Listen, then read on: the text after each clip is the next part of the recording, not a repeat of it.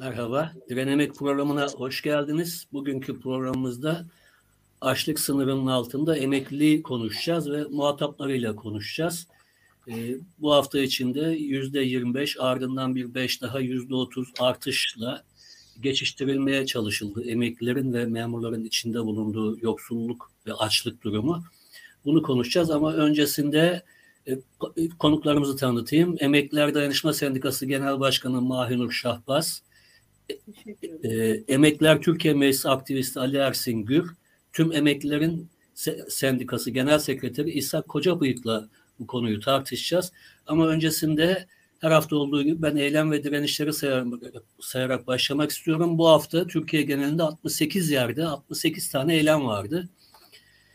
E, Petrol İşin Pulver Kimya Direnişi 155. gününde devam ediyor. Selüloz İş Sendikası'nın Kartonsan grevi 15. gününde. Kristal İş Sendikası'nın Eskişehir Atışkan Alçı grevi 184. gününde. Bugün itibariyle patron e, işçilerin başka işlerde çalıştığı gerekçesiyle işten çıkarmalara başladı.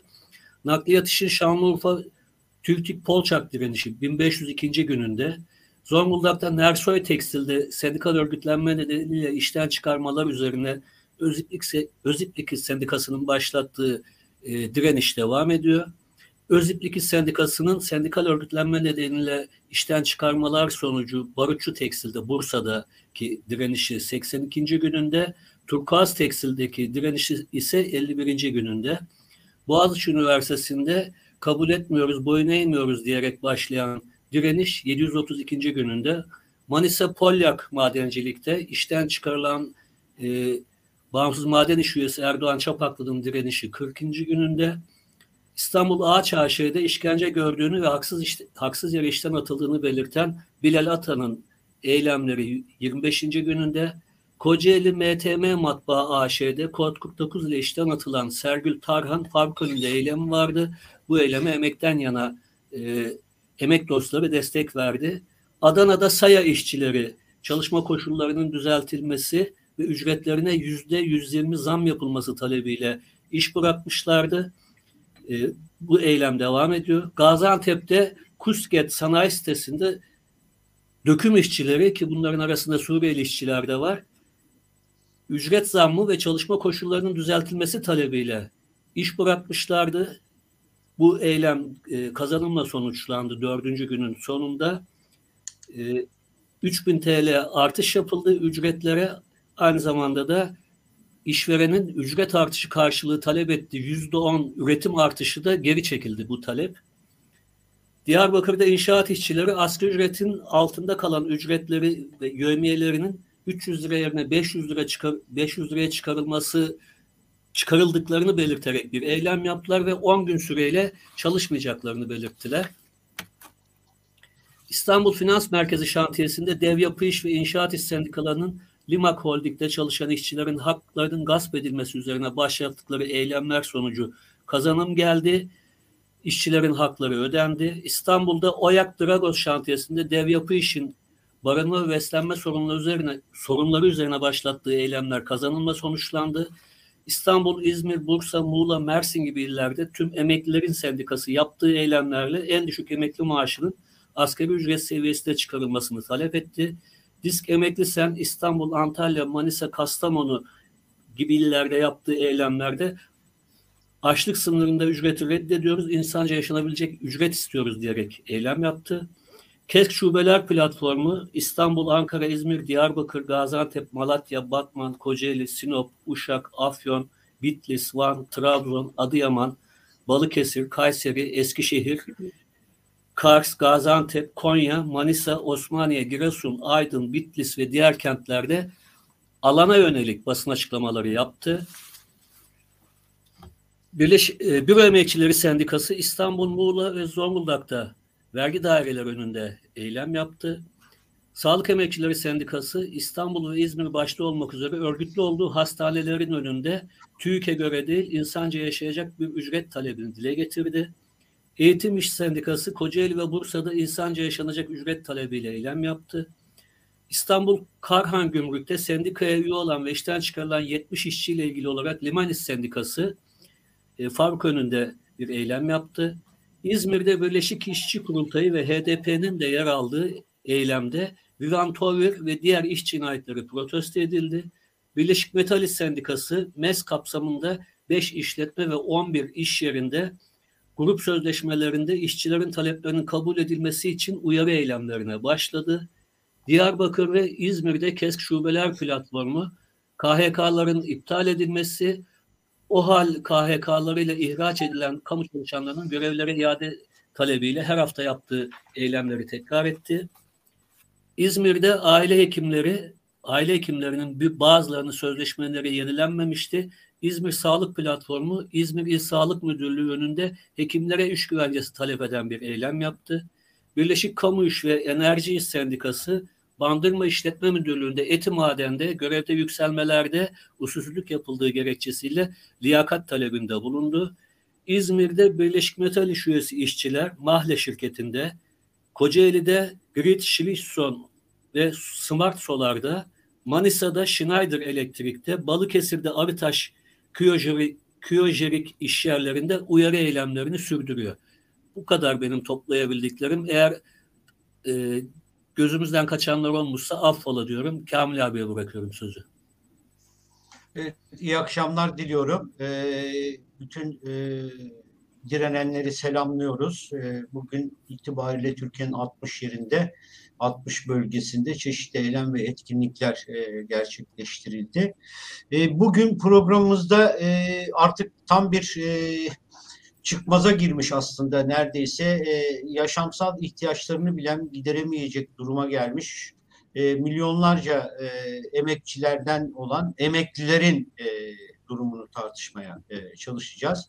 E, üç e, arkadaşımız var, üç tane e, biri genel sekreter arkadaşımız, biri genel başkan arkadaşımız, biri de e, aktivist e, emeklilerin e, örgütlenmesi sürecinde e, mücadele eden üç arkadaşımızla e, sorunu tartışmaya çalışacağız. E, siyasal iktidar bir seçim sattığına girildiği bir ortamda e, aslında aşırı bir yoksullaşmanın e, alım gücünün dibe vurduğu e, bir e, süreçte seçim sattığına da girildiği bir ortamda e, mümkün olduğu kadar kendi meşrebince e, hem asgari ücrete hem de e, emeklerin ücretlerine bir zam yapmaya çalışıyor. Bir ücret artışına gitmeye çalışıyor ama uygulanan enflasyonist politikalar nedeniyle e, ele geçen ücretlerle e, insanların e, günlük yaşamlarını dahi devam ettirebilecek bir pozisyonda olmadığı da çok net e, görülüyor. Bunları tartışacağız aslında bugün. İkinci bölümde ise emeklerin birleşik bir mücadelesinin nasıl yaratılabileceği e, meselesine e, girmek istiyoruz eğer e, sevgili konuklarımız da izin verirse.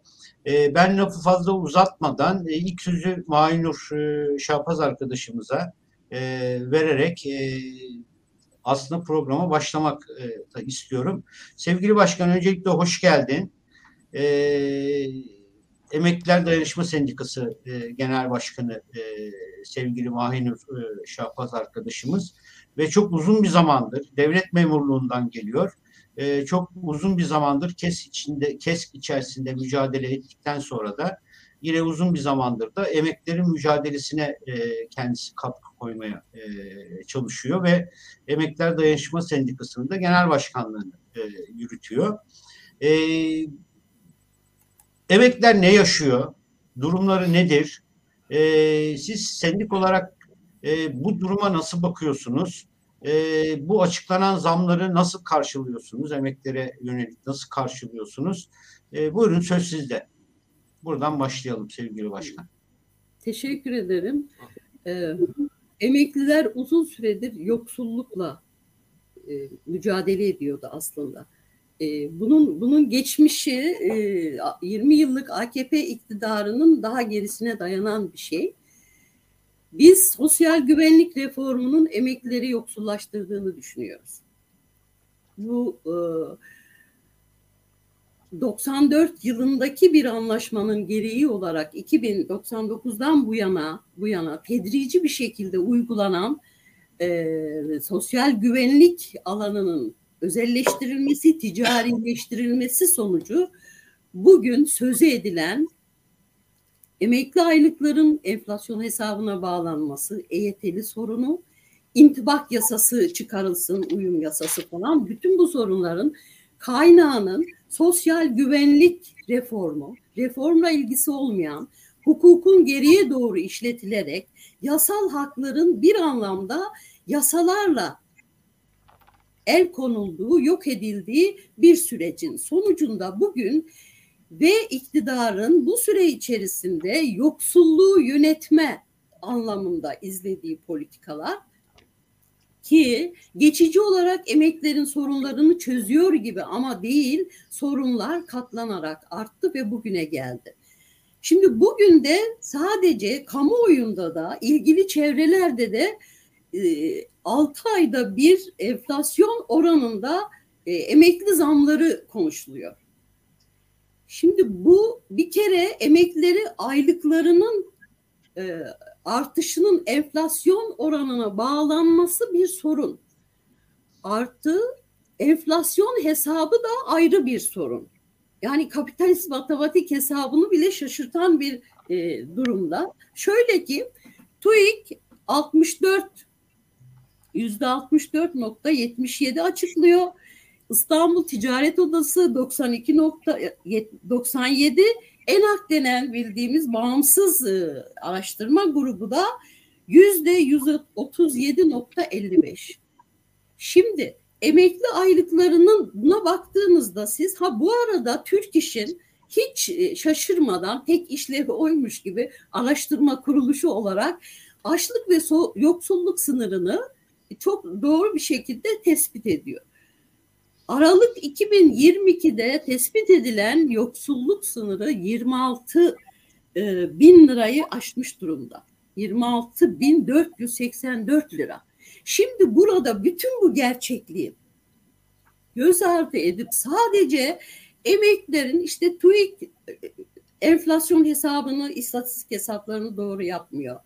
E, şu kadar artış. Artış yüzde 25 oldu, 5 defa eklendi yüzde otuz oldu biraz daha artsın.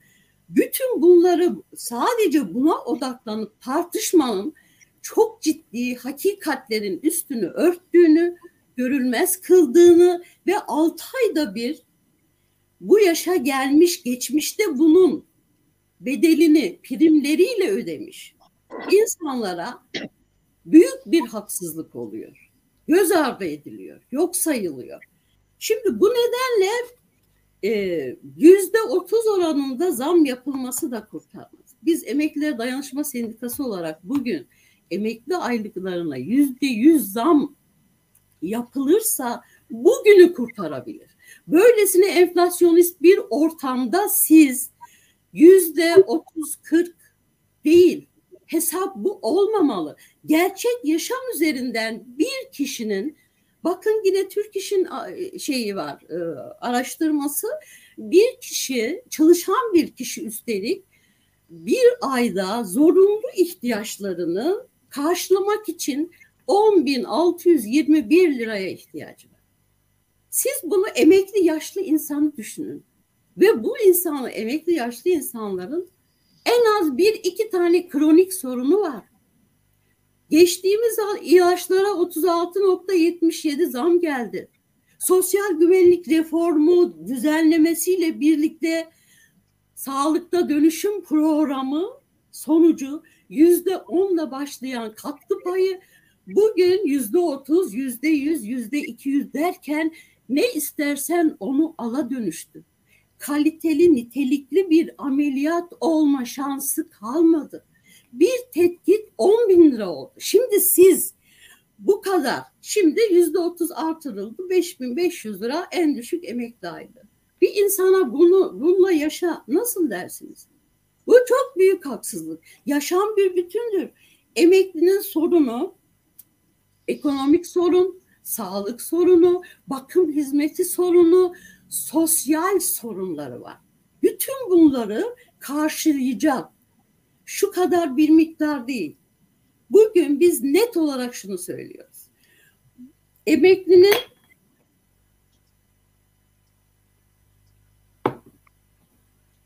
bugüne kadar Türkiye'de hiçbir dönemde çalışanlar, işçiler, memurlar çalışma koşullarını ve emeklilik koşullarını belirlemedi. Hiç kimse kusura bakmasın.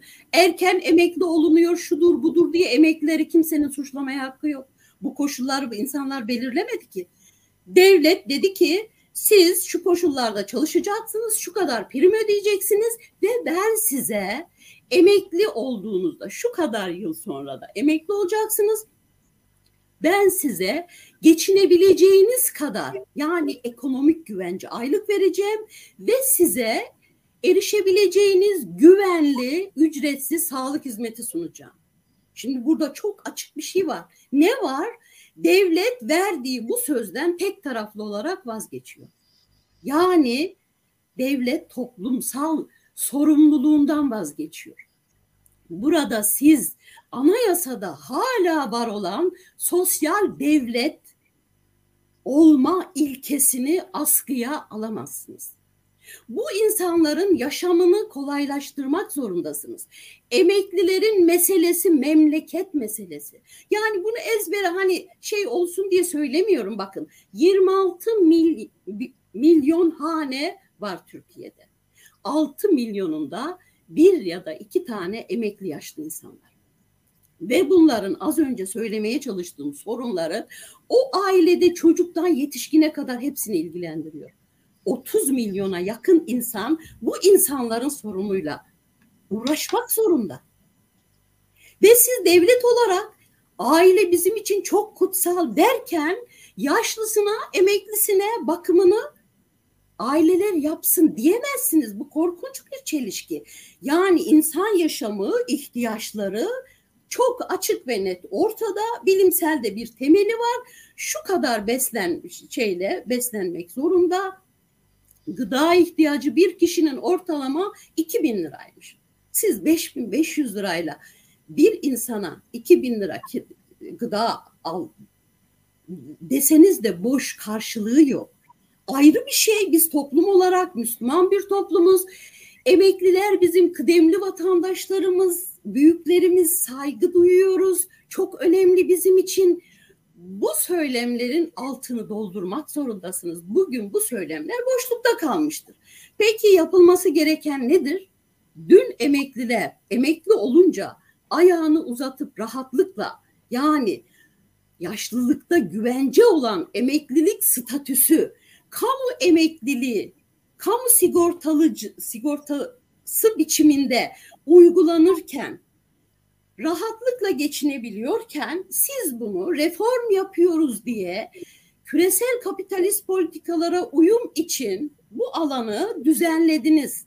Emeklileri yoksulluktan açlık noktasına taşıdınız. Bu kadar büyük kitleyi eşitsizlik, ayrımcılık yaparak bunu bunu tekrar düzeltmek zorundasınız. Nasıl bozduysanız öyle düzeltmek zorundasınız. Gerçekten bu ülkenin sorunu bu. Sadece emeklerin, yaşların sorunu değil bizim uğraştığımız sorun. Bir toplumda sosyal güvenlik sistemi o toplumda insanların ihtiyaçlarına yanıt vermiyorsa, karşılamıyorsa o toplumda ahlaktan, sağlıktan söz edilemez diyor uzmanlar. Bizim evet. Emekliler Dayanışma Sendikası olarak da aylıklarımızın güncellenmesini istiyoruz. Aylık bağlama hesaplarının tekrardan düzeltilmesini, milli gelirden, bütçeden pay verilmesini, bu enflasyonist ortamda güncellenmesini ve geçinebileceği ihtiyaçlarını karşılayabileceği düzeye taşınması için bu insanların yaşamının düzenlenmesi e, ve yaşama hakkını tehdit eden şu durumdan kurtulması için vergiden tutun diğer alanlara da ilişkin kolaylıkların sağlanmasını talep ediyoruz. Ve bunu evet. yapmak zorundayız, istemek zorundayız. Çünkü ölmedik, yaşıyoruz hala. Yaşamak için de bu taleplerimiz çok haklı. Çok yasal zemini var, insani zemini var, toplumsal zemini var. Bunun böyle olması gerekir diye düşünüyoruz. Peki çok teşekkür ediyorum. Süreyi de tam kullandınız. E, ben e, Ali Ersin Hocam'a dönmek istiyorum.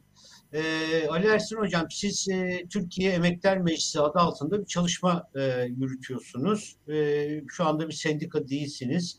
E, ama e, yeni bir sendika kurma tartışmaları da e, yürüten e, bir çalışma e, içerisindesiniz aslında. E, yeni bir sendikanın da hangi koşullarda ve nasıl kurulması gerektiğini de e, sosyal medya hesaplarınızda ifade etmeye e, çalışıyorsunuz. Ama bugün e, meclisler üzerinden bir çalışma e, yürütüyorsunuz. E, bu çerçevede bugün bu emeklerin yaşadığı sürece nasıl bakıyorsunuz? E, bu sürece ilişkin e, başta ekonomik meseleler olmak üzere e, bunlara e, ilişkin bir çözüm e, önermeniz söz konusu mu? E, buyurun söz sizde. Evet, teşekkür ederim. Ee, hem katılımcı arkadaşlara e, hem program yapımcısı arkadaşları ve aynı zamanda dinleyicilerimize Emekliler Türkiye Meclisi adına selamlıyorum. Aslında emekli meselelerini, emekli sorunlarını saymaya kalksak muhtemelen saatlerce e, sayabiliriz. Ben bunu yapmayacağım. Çünkü emekli arkadaşlarımız bunu zaten yaşayarak biliyorlar. Türkiye kötü yönetiliyor ve emekliler de bugün açlı, aslında artık yoksulluk sınırı değil, açlık sınırı da değil, ölüm sınırının da neredeyse artık altında bir yaşam mücadelesi, bir var olma ve yok olma mücadelesi veriyorlar. Bütün mesele burada. Fakat evet Türkiye çok kötü yönetiliyor. Türkiye e, bir hukuk devleti olma vasfını hiçbir zaman e, sağlayamadı ama günümüzde ise tamamen zerresinden dahi bahsedemeyiz bir hukuk devleti olmanın ya da bir sosyal devlet olmanın. Fakat asıl mesele şu, kendimize bakacağız. Türkiye'nin asıl temel sorunu örgütsüzlük. Eğer bir ülkede emeğiyle geçinenler yani emekçiler, emekliler, e, dar gelirliler, mülksüzler, yoksullar, örgütlü değilse muktedirler yani iktidarı kullanan, iktidarı ele geçiren güç tamamen keyfi davranır. Tıpkı bugün yaptıkları gibi. Sayılarla oynanıyor. TÜİK'in yap, e, açıklamış olduğu e, enflasyon oranları komik. Hiç kimse için inandırıcı değil. Az önce e, arkadaşımız da bahsetti. E, öbür tarafta bir bakıyoruz e, Cumhurbaşkanı AKP Genel Başkanı önce bir yüzde yirmi beşlik bir enflasyon şey bir zam oranı açıklıyor, bir müjde veriyor ve bir takım sendikacı olduklarını söyleyen vatandaşlar ayakta alkışlıyor mevcut koşullarda yüzde yirmi beşlik zamı. Sonra bakıyoruz bir gün sonra herhalde kendisi de artık mahcup duruma düşmüş olmalı ki yüzde yirmi beşi yüzde otuza çıkarıyor. Şimdi mesele şu. Biz emekliler Türkiye Meclisi olarak zam istemiyoruz. Bizim istediğimiz şey şu. Bir, Türkiye'de kişi başına milli gelirden düşen pay nedir kardeşim? Biz o hissemizi istiyoruz. Biliyorsunuz 2021 rakamlarına göre kişi başına düşen milli gelir 9539 dolar. Bunu aylara böldüğümüz zaman 795 dolar ediyor. Ve bugünkü kurla çarptığımız zaman da tam da 15 bin lira ediyor. Ve bize verilmesi gereken 15 bin liradır. 15 bin liradır evet. Bir emeklinin alması gereken maaş bu. Ve bunun adil dağıtılması lazım. Eğer milli geliri siz adil dağıtmazsanız birilerine çatalla verip diğerlerine de kepçeyle ya da kazanlarla dağıtırsanız bugünkü yaşadığımız eşitsizlik, bugün yaşadığımız adaletsizlik gündeme geliyor. Şimdi mesele örgütsüzlük dedik. Türkiye'nin asıl tartışması gereken mesele budur. Yıllardır emekler alanına baktığımız zaman 27 yıldır meslektaşlarımız, arkadaşlarımız bir emek mücadelesi, emeklilerin sendikalaşması için bir mücadele veriyorlar. Ve biz bunları saygıyla selamlıyoruz. Onların mücadelelerini kendi mücadelemiz olarak kabul ediyoruz. O işin bir boyutu. Fakat 27 yıldır daha bir hukuki statü bile kazanamamışsak ve her ufak bir e, kazanç, emekliler lehine en ufak bir kazanım elde edememişsek demek ki burada bir yanlışımız var. Kendimizi de bir gözden geçirmemiz gerekiyor. Biz birkaç tespit yaptık. Emekliler Türkiye Meclisi'ni kurmadan önce yaptığımız tespitlerden biri şuydu. 27 yıldır bir kazanım elde edilmeyen bir yolu takip etmememiz gerekir. Bizim ya yeni bir yol bulmamız gerekiyordu ya da yeni bir yol açmamız gerekiyordu. Biz yeni bir yol açmayı, yeni bir patika açmayı tercih ettik. Ve çıkardığımız broşürlerden ikinci broşürümüzün başlığı da doğrudan demokrasi üzerine yeni bir patika açmak oldu. Bunun ayrıntılarını biraz sonra açıklarım.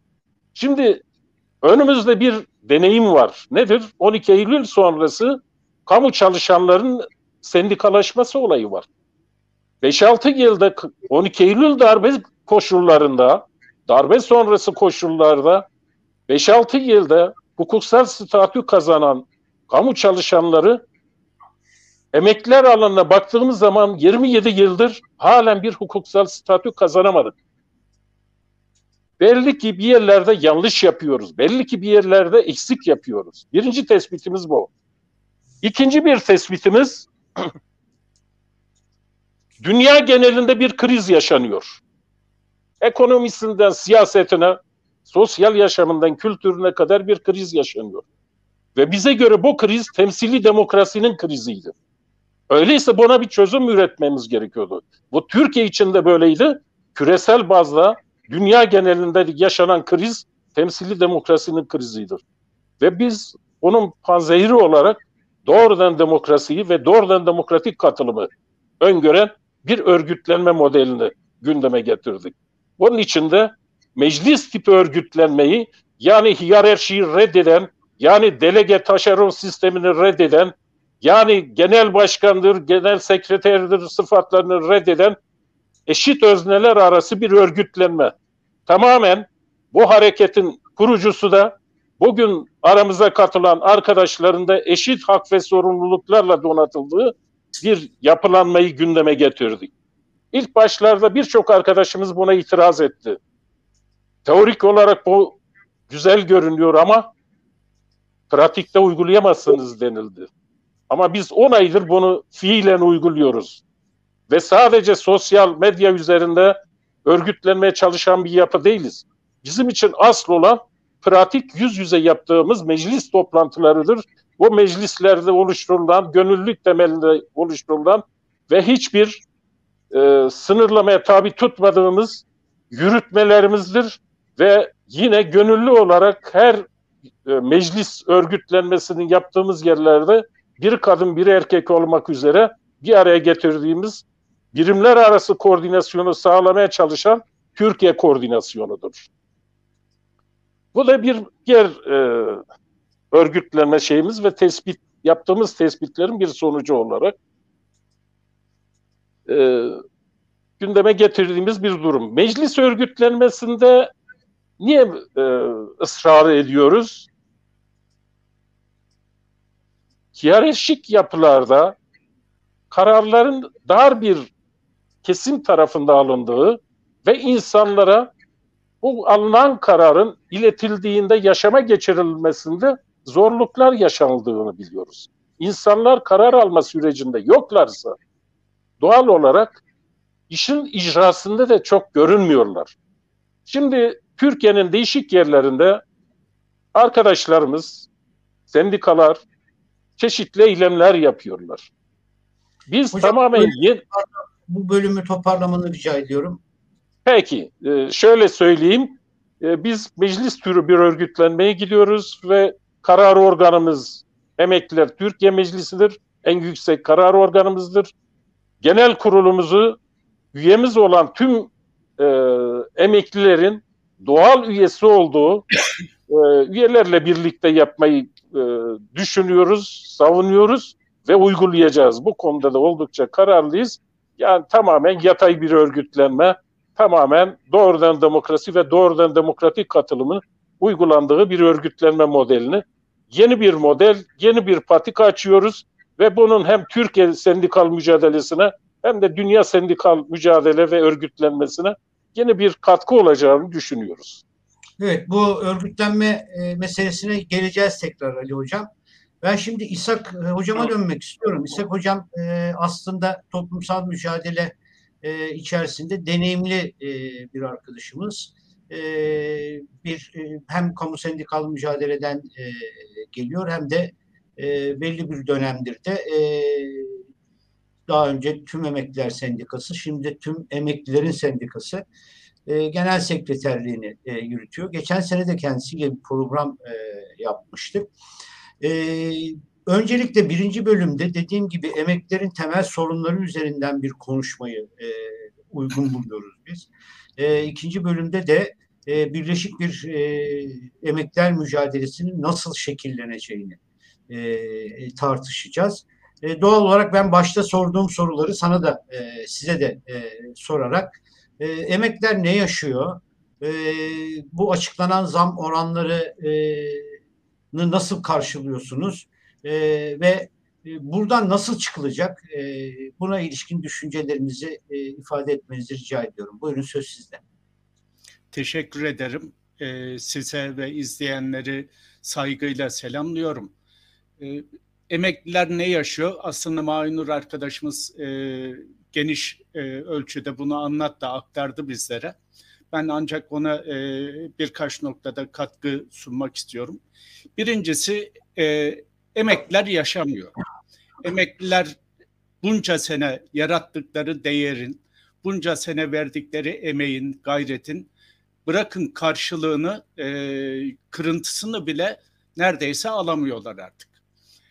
Ölüm sınırında bir aylığa, maaşa mahkum edilmiş durumdalar. Demin siz de söylediniz. Yüzde yetmişi bu son artışlarla beraber 6 bin lira civarında e, bir aylık e, alacak ortalama. E, bu hani ne söyleyelim ne diyelim bilemiyorum hakikaten. Açlık sınırının en düşük rakamının 9 bin lira civarında olduğu bir ülkedeyiz. E, bir geçenlerde bir programda yine söz edilmişti. İstanbul'da Kadıköy'de e, bir ev kirasının 20 bin lira, 25 bin lira olduğu söyleniyor. Hani bu rakamlarla bir barınak, bir köprü bir sığınak bulmak bile mümkün değil. Dolayısıyla e, ölüm sınırında yaşayan bir emekli kitlesiyle karşı karşıyayız. E, emekliler evvela evvela e, insanca yaşamak istiyor. İnsanca yaşamı sağlayacak bir ücrete kavuşmak istiyor. Ama bunu da tabii ki yüzdelik zamlarla olmayacağını, olamayacağını hepimiz yaşayarak biliyoruz. Temmuz ayında işte nispeten oran olarak ya da e, Ocak ayında nispeten oran olarak yüksek e, artışlar geldi. Ama daha o artışlar cebimize girmeden temel tüketim maddelerine, temel gıda maddelerine yapılan zamlarla o e, artış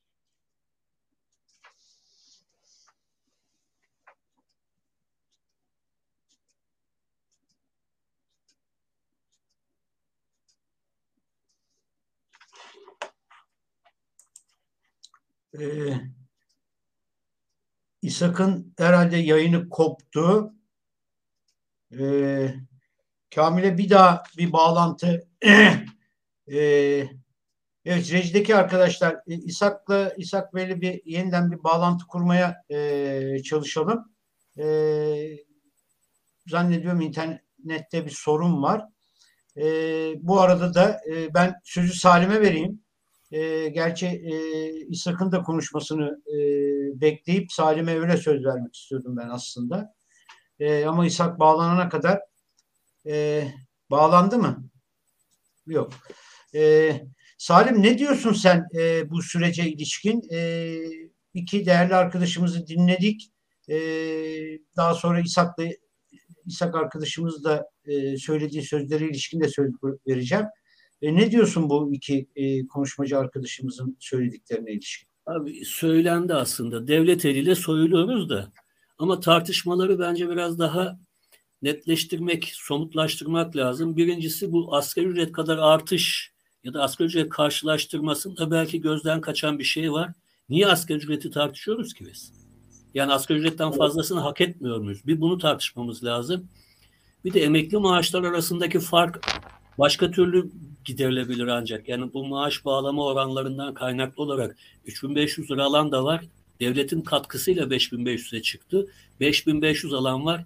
7000 alan var. 8000 alan var.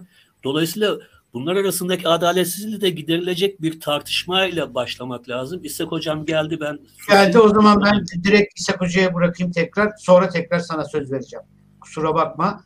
İshak Hocam devam edin. İnternet kopmuştu.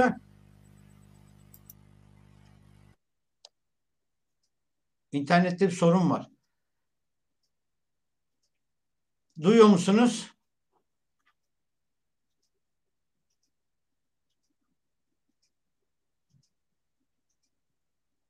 Evet.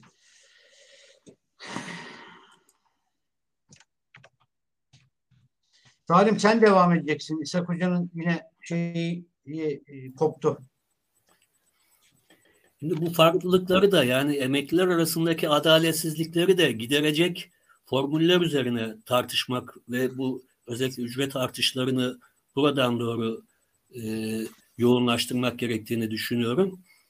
Bir de bu karşılaştırmaları doğru bulmuyorum aslında. Yani insani de değil, bence ahlaki de değil. Evet bir ölçü olarak belki alınabilir ama niye asgari ücretle karşılaştırıyoruz ki? İlla karşılaştıracaksak milletvekili maaşıyla karşılaştıralım kendimizi. Yani aynı markete gidiyoruz, aynı ekmeği yiyoruz, aynı işte kahveye gidiyoruz, ne yapıyorsak hepsini karşılaştırmamız gereken yer orasıdır. Bunu şey için söylüyorum aslında. Bizi açlık sınırı ve yoksulluk sınırı tartışmalarıyla açlığa alıştırıyorlar, normalleştiriyorlar artık ki dikkat edilirse geçen sene de çok vurguladık programımızda işçi eylemlerinin çoğunda asgari açlık sınırının 500-600 lira üzerine işçiler fit oldu.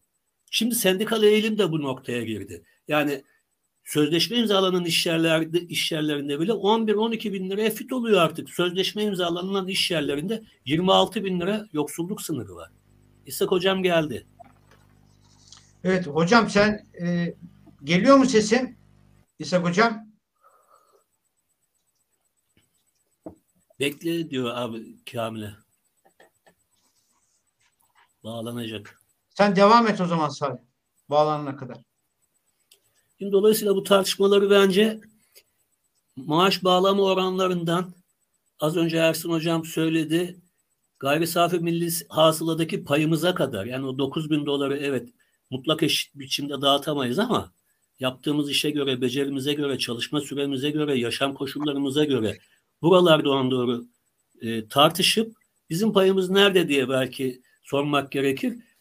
İkinci bölüme belki katkı olsun diye ben aynı zamanda sorum benim de sorum olsun e, katılımcılarımıza. Şimdi madem ki asgari ücreti, kamuda çalışanları, özelde çalışanları bir karşılaştırmayla ücretler üzerinden gidiyoruz ve talepleri bunun üzerinden kuruyoruz. Genel eğilim bu yönde. O zaman bu asgari ücretin daha da artırılması demek ki emekli maaşlarının da diğer çalışanların ücretlerinin da, daha da artırılması anlamına gelir.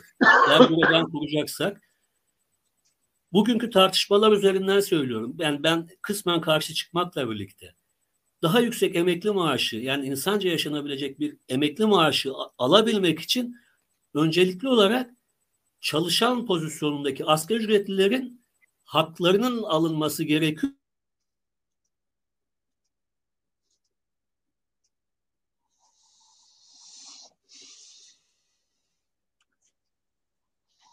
Evet bugün bu internetin azizliğine uğruyoruz herhalde. Ben de ee, geldim. Sen Bu... geldin. Hocam e, duyuyor musun beni?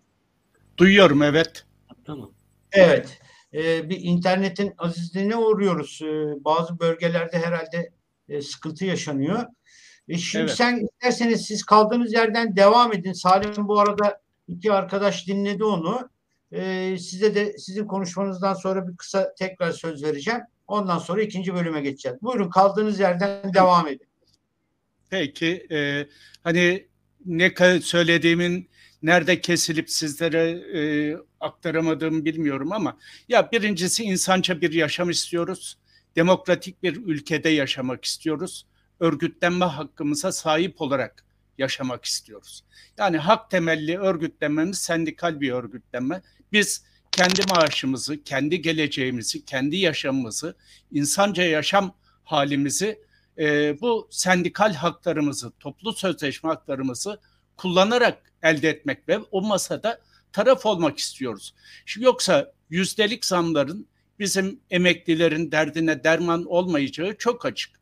Yüzde yirmi, yüzde otuz dalga geçer gibi. Hani e, kendilerine beş rakamlı, altı rakamlı maaşlara hak görenler emekliye gelince e, açlık sınırının yarısını e, reva görüyorlar. Bu bu bizim emekliler açısından, bizim açımızdan, sendikal mücadeleyi yürütenler açısından kabul edilebilecek bir durum değildir. Onun altını çizmek istiyorum. Emekliler açısından e, bu aylık bağlama oranlarında son 22-23 senedir veya 24 senedir yapılan e, uygulamalar, üç farklı değişiklik e, durumu bir e, açmaza, adaletsizliğe ve haksızlığa dönüştürmüş durumda. Aylık bağlama oranı şimdi yüzde otuza hatta kimi yerde e, kimi e, yerlerde yüzde yirmi sekse kadar düşmüş durumda. Yani e, 8500 lira asgari ücretten emekli olduğunu düşünelim bir çalışanın. İşte üçte birini filan alacak. 3 bin lira bile etmeyecek aldığı emekli aylığı. Bu, bu çok vahim bir sorundur. Yani devletin, siyasi iktidarın kendi halkına, kendi çalışanına gösterdiği acımasızlıktır. Bunun e, düzeltilmesi gerektiğini ve sendikal mücadelenin en önemli alanlarından birinin de bu olduğunu e, düşünüyoruz. Bir başka alan e, Maynur Başkan da e, büyük bir yetkinlikle söz etti. Sağlık alanındaki e, sorunlardır. Biz yaşımız itibariyle sağlık hizmetlerinden daha çok faydalanmamız gereken bir e, dönemdeyiz. Bırakın bizim sağlık hizmetlerinden yararlanmamızı hastane kapısına bile e, zor bela gidebiliyoruz. Hastane kapısından velev ki girdik artık bir elimizin cebimizden çıkmadığı bir ortamdan e, söz ediyoruz. Her adım attığımızda bir katkı payı, adım attığımızda bir fark. E ama biz bunların ücretini, parasını, primini yıllar önce çalışırken ödedik. O primler ne oldu? Kimlere gitti? Sermayeye mi gitti? Holdinglere mi aktarıldı? Niye bizim sağlık hizmetlerimiz ücretsiz olmuyor? Örneğin milletvekillerinin sağlık hizmetleri hiçbir fark ödemeden en iyi koşullarda, en iyi hastanelerde sağlık hizmetlerinden faydalanıyorlar. Ama emeklilere gelince emekliler adeta sağlık hizmetlerinin finansmanını sağlayacak bir kesim olarak değerlendiriliyor. Bunun ben çok e, ciddi sorun olduğunu düşünüyorum ve sendikal alandaki mücadelenin e, bu noktalar üstünden bir başka nokta daha yani ahlaksızlık, vicdansızlık ne derseniz deyin emeklilerin bu aldığı aylıklarla bir hayat sürdürmesi, insanca bir yaşamdan söz etmiyoruz. Açlık sınırının bile e, her gün makarna yiyebilmesi öyle diyelim. Makarna yiyebilmesi için muhakkak bir ek işte de çalışması gerekiyor. Bu ek işler ne yazık ki hepimiz biliyoruz. Bunu yani Cumhurbaşkanından en alttaki kişiye kadar herkes biliyor. Kayıt dışı ve son derece aşağılayıcı, e, onur kırıcı bir şekilde çalışıyor. Mesela bir hastaneye gidin, 70 yaşındaki bir insan yer temizliyor. Muhakkak o emekli. İşte ikinci işi bir kayıt dışı olarak haftada iki gün geliyor vesaire. Bu şekilde e, yaşamını sürdürüyor ve emeklilerin hani bu konuda bir istatistik yok. Devletimiz sağ olsun bu konuları e, el atmak onun için zulüm olmuyor, el atmıyor. E, neredeyse ben e, yarısının bu tür onur kırıcı, insanlık dışı, kayıt dışı olarak çalıştırıldığını düşünüyorum. Emekliler açısından en büyük sorunlardan biri de e, bu diye e, düşünüyorum insanca yaşam demokratik bir ülke, barış içinde bir ülke bizim sendikal perspektifimizi oluşturan en önemli çerçevedir. Biz evet. bu çerçeve e, doğrultusunda örgütlenmemize, mücadelemize emeklerin insanca bir yaşamı sağlamasına sağlık hizmetlerinden e, hiçbir katkı payı olmadan yararlanması için en temel taleplerimiz. Yoksa hiç şüphesiz başka talepler de var. E, ama en temel talepler budur. E, bunun için mücadelemize devam ediyoruz. E, bu şunu da belirtmek isterim. Hani yüzde 25'ten yüzde 30'a çıktı. Demin Salim arkadaşımız e, direniş e, haritasını aktardı bizlere. Bizden de söz etti. Bizim sendikamızın salı günü yaptığı eylemlerden de e, söz etti. Yaklaşık e, 70 yerde biz sokağa çıktık ve taleplerimizi haykırdık. Şimdi e, bir övünme ya da e, böbürlenme olarak söylemiyorum ama yüzde 25'ten bütün yetersizliğine rağmen yüzde 30'a çıktıysa gösterilen tepkilerinde bir anlamı vardır bir karşılığı vardır diye düşünüyorum. E, bu anlamda tepki gösteren, geleceğine ve hakkına sahip çıkan bütün emeklileri, bütün e, örgütleri de buradan saygıyla başta kendi sendikamın üyeleri olmak üzere saygıyla, sevgiyle selamlıyorum. Evet peki çok teşekkür ediyorum. Ben Salim tekrar sana döneyim. İshak Başkanı da dinledik. Ee, söyleyeceğin ne var? Söyleyeceğim. İshak Başkan için belki kısa bir şey söyleyebilirim. Yani koptuğu zaman için. Bu karşılaştırmaları yani asgari ücretle emekli maaşı ya da memur maaşı ya da diğer işçilerin maaşlarını karşılaştırılmasını yani birbirleriyle karşılaştırılmasını doğru bulmuyorum. Burada belki belki de kesinlikle söylenmesi gereken şey şu. Bu ülkede yaşıyorsak hepimizin hakları var. Bu ülkede eğer anayasasında sosyal devletse sosyal devlet olmasının gereklerini yerine getirilmeli. Hepimize temel ihtiyaçlarımızla birlikte sosyal kültürel ihtiyaçlarımızla karşılayacağımız kadar bir ücreti vermeli. Bunun üzerinden bir ifade geliştirilmeli. Ücret karşılaştırılmasında da dediğim gibi niye milletvekili maaşlarıyla karşılaştırmıyoruz? Yani milletvekili bu ülkenin vatandaşı, bu ülkenin e, çalışanı, bizim görevlendirdiğimiz üstelik seçtiğimiz kişi onun aldığı ücreti biz niye talep etmiyoruz? Böyle kurabiliriz diye düşünüyorum. Ama genel olarak üç e, e, konumuza da sormak istediğim belki de yorum biraz da olacak. Şimdi emek e, maaş bağlama oranından İshak Hocam da bahsetti. Aslında konuştuğumuz şey bir yanıyla da şu an çalışmakta olan ama bir yıl sonra ama on yıl sonra emekli olacak olan çalışanların da sorunu. Çünkü emekli olduklarında mevcut maaş bağlama oranlarıyla aldıkları ücretin üçte biri, üçte biri kadar ancak bir ücret alacaklar. Dolayısıyla iç içe geçmiş durumda bence. Aynı zamanda ücretlerini devletin belirlediği bir grup emekliler, memurlar ve asgari ücretliler. Dolayısıyla belki de bu üç mücadele alanının da hiç olmazsa maaş bağlama oranlarında çünkü ekonomik taleplerle hareket etmek kolay bu memlekette üç grubun da birlikte mücadelesini hiç değilse Aralık ayı sonunda, Haziran ayı sonunda yani 6 aylık zam dilimlerinde bu nasıl mümkün olabilir? Ama temel sorun benim emekli örgütlenmesindeki farklı sendikal örgütlenmelerin veya diğer girişimlerin birlikte mücadelesi hiç olmazsa bir platform düzeyinde ortak mücadelesi mümkün olamaz mı? Çünkü sonuç alınabilir evet. diye düşünüyorum. Söyleyeceklerim evet. bu kadar. Evet, çok sağ olasın. Şimdi değerli arkadaşlar bu emeklerin örgütlenmesi, birlikte örgütlenmesi mücadelesi 90'lardan e, itibaren özellikle e, Çetin Uygur abimizin disk yönetimine girmesi ve örgütlenme daire e, başkanlığını yürüttüğü dönemde Çetin abi tarafından emeklerin örgütlenmesi gündeme getirildi ve o dönem sadece biliyorsunuz bir Türkiye Emekler Derneği diye mevcut siyasal iktidarların güdümünde hareket eden ve e, aslında bir rant paylaşımı e, örgütü halinde e, emekçileri sömüren bir e, yapıdan kurtulup emekçilerin kendi hak ve çıkarlarını, emeklilerin kendi hak ve çıkarlarını e, gündeme getirmesi doğrultusunda e, bir öneri e, gündeme gelmişti. Bu öneri çerçevesinde de Emekler Sendikası e, kuruldu. E, bu sendika hala e, aslında yasal olarak e, kapatıldı. İşte e, Avrupa İnsan Hakları Mahkemesi'ne gidildi. Bir dernek statüsü e, ancak e, uygun görüldü maalesef. E, aslında bugün bütün sendikalar, e, emekliler sendikaları aslında fiili ve meşru bir e, zeminde e, yürüyorlar.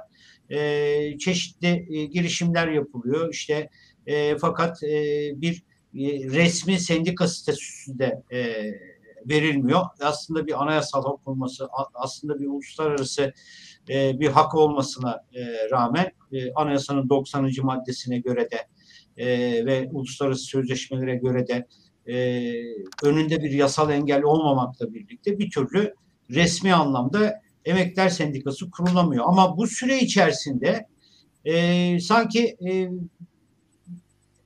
bin parçaya bölündü. Yani kendi gelişim süreci içerisinde e, mevcut siyasal iktidarın da güdümünde olan e, yapılar da e, oluşturuldu. E, belli çıkar çevrelerinin e, bu hareketleri bölmek doğrultusunda gündeme getirdiği yaklaşımlar da ortaya e, çıktı. Ama esas asıl olan ve üzücü olan da şu, e, gerçekten emek mücadelesi içerisinde, e, toplumsal mücadele içerisinde, siyasal mücadele içerisinde yer almış e, çok önemli kadroların, e, bugün emekliler e, pozisyonuna gelmesi, emekli pozisyonuna gelmesi ve emekliler e, mücadelesinin de aktif unsurları e, olarak e, bu mücadelenin içerisinde yer almalarına rağmen bin parçaya bölünmüş bir e, pozisyon e, ortada. E, ve e, şaka falan değil bu. 15 milyonun üzerinde ki işte bu EYT'lilerle beraber 16 milyon e, olacağı ifade edilen bir emekliler topluluğunun e, toplum temsil e, şeyine baktığımızda e, aslında yüzde onunu bilen temsil edemeyecek bir bölünmüşlük içerisinde e, davranıyorlar. E, buna son verilemez mi? E, birleşik bir mücadele gündeme getirilemez mi? Emeklerin birlikte mücadelesi e, aslında mevcut siyasal iktidar üzerinde e, bir toplumsal tepki oluşturmaz mı? Yani EYT'lilerin son iki yıldır yürüttükleri mücadeleye baktığımızda e, güçlerini birleştirerek yürüttükleri bir mücadeleyle ortaya çıkarttığı bir dinamizmi de dikkate alarak e, acaba emeklilerin de birleşik bir e, mücadele e, organizasyonu, birleşik bir mücadele hattı e, örülmesinin önünde ne tür engeller var da bir araya e, gelinemiyor? E, ben tekrar Maynur Başkan'dan başlayayım. E, ne diyorsun başkan bu işlere?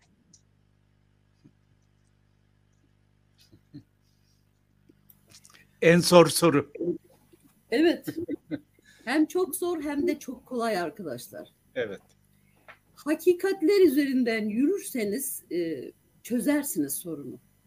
Yani emekliler var ve bu durumda ekonomik alanda, ekonomik krizde artık ekonomik kriz dönemde falan değil. Sürekli ekonomik kriz e, dönemi yaşanıyor ne yapabiliriz? Ve yaşadığımız sorunların ekonomik, politik boyutu nedir? Yani neden biz bu duruma geldik? Eğer biz bunları sahici bir şekilde önümüze koyarsak, her şey belgeli arkadaşlar ve bunun üzerinden yürürsek birlikte hareket etmemizin önünde hiçbir engel kalmaz. Hedefimiz nedir? insanca onurlu bir yaşam. Sadece biz değil, Türkiye toplumu olarak hak ettiğimiz bu kadar yok sayılmasına rağmen, değiştirilmesine rağmen biliyorsunuz genelgeler karar e, kararnamelerle yönetilen bir dönem yaşıyoruz ve devletin işleyişi mekanizması değişti. Hepimiz biliyoruz ki küresel kapitalist politikaların mağduruyuz devlet mekanizması yeniden yapırıl, yapılandırıldı, değiştirildi, dönüştürüldü. Bugüne gelindi ve bu arada da çok açık ve net bir şekilde karlar özelleştirildi. Bu dönemde zararlar da toplumsallaştırıldı. Bunun en büyük zararını gören de hemen haksız bir şekilde emekliler ekonomiye yüktür deyip ve verdikleri sözü yerine getirerek 94'teki kredi anlaşmasının sözünü yerine getirerek sosyal güvenlik sisteminin bütün finansman yükünü yük deniyor tırnak içinde diyorum yükünü emekli ve çalışanların üzerinden yürütmek kaydıyla işlem yapıldı. Tedricen 2008'de de bu yapılan işlemlerin hepsine birden sosyal güvenlik reformu dendi arkadaşlar. Geçen Çalışma Bakanı asgari ücret görüşmeleri sırasında şöyle bir şey söyledi. Çok iyi artış yaptık falan filan ve sosyal güvenlik kurumu çok iyi işliyor dedi. Evet dengeye geldi. Kimin şeyi için dengeye geldi? Küresel kapitalist politikaları bu ülkeye dayatan, dayatan, var olan kazanılmış bütün hakları, kamu hak alanlarını iç içe geçit, geç, geçirip kazanımların hepsini özel sektöre, şirketlere devreden bir anlayışın bakış açısıyla evet çok doğru, çok güzel işliyor. Şey, sistem çok güzel işliyor. Sosyal güvenlik kurumu. Biz bunu görerek, bunu görerek hareket ettiğimizde birleşmemizin, birlikte hareket edip bir dakika bakın çalışırken ödediğimiz primlerin karşılığını ve verdiğimiz vergilerin karşılığını istiyoruz dediğimizde önümüzde hiç kimsenin duramayacağını düşünüyorum. Demiyor musunuz başkan bunları? Yani görmüyor mu arkadaşlar bunları? Yani şöyle bir şey. E, yani gördüğümüzde diyorsun da e, gördüğün yani emekler bunu görmüyor mu? Görmelerine rağmen niye bir arada mücadele edilemiyor? Onu sebeplerini da, acaba tartışmak onu, gerekmiyor mu? Tam da onu söylemeye çalışıyorum. Görüyorsanız, biliyorsanız gereğini yaparsınız. Orada bir eksiklik olduğunu düşünüyorum ben. Biz şimdi Emekliler Dayanışma Sendikası olarak e, çalışmalara başladığımız süreç eme, disk emekli senin kapatılma e, sürecidir. Çalışmalara başladık ve şu soruyu sorduk. Emeklerin geleceği var mı? Bugünümüz bu. Geleceğimiz var mı diye soruyu sorduğumuzda hakikaten yaşadığımız sorunların kaynağının ne olduğunun farkında olmadığımızı gördük. Bunun farkına varmaya çalıştık. Bir tanesi çok önemli bir şey. Yaşlılık olayı. Yaşlılığın güvencesidir. Emeklilik hukuki bir statüdür. Bu emekli statüsü yok edilince yaşlılığın güvencesi de ortadan kalkıyor, kalkacak ve kalktı nitekim. Bu süreç böyle yaşandığı için. Şimdi e, kazanılmış hakların hakların gasp edilmesini hepimiz diyoruz. Kimler tarafından neden hangi amaçta gasp edildiği noktasında bir sıkıntı var. Çünkü nasıl düşünüyoruz? Mevcut yapılar var. Bu yapılar üzerinden düşünerek yürüdüğümüzde bir araya gelme, birlikte hareket etme zorlaşıyor. Yapılardan kastın ne başkan? Mevcut sendikalar, mevcut sendikalar konfederasyonların işleyişi çok açık ve net bir şey sormak istiyorum ben. Şimdi yaşlılığın güvencesi olan çalışamayacağım bir dönem, doğal bir evre, bir gelire ihtiyacın var. Bunu sen çalışarak mevcut yasal koşullarda yerini getirerek bunu sağlamışsın. Bir ekonomik güvence sağlamışsın. Bunu neyle sağlamışsın? Prim yatırarak, emeklilik primleri yatırarak. Ben soruyorum şimdi.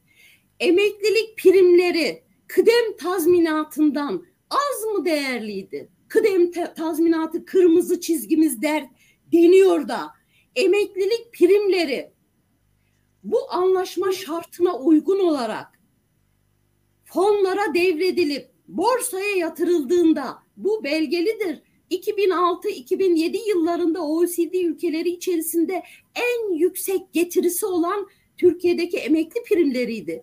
Ve birileri zengin etmek için yıllardır prim ödemiş, bu ülkeye hizmet etmiş. Bugün bu ülkede üretilen tüm değer ve hizmetler, biriken sermaye, emekli yaşlı insanların emeğinin ürünü. Bunu kimse inkar edemez. Aslında sendikalar, çalışanların sendikaları, işçi sendikaları eğer görevlerini tam olarak yerine getirmiş olsalardı bugün biz emekliler bu kadar mağdur edilmeyecektik. Haklarımız gasp edilmeyecekti ve biz bugün şu an bile başka şeyler konuşuyor olacaktık. Korunması gerekiyordu primlerin. Bu çok açık bir şey. O zaman bizim yapmamız gereken kendimizden yola çıkıp biz emekliyiz, bu ülkenin vatandaşıyız, yasal haklarımız var.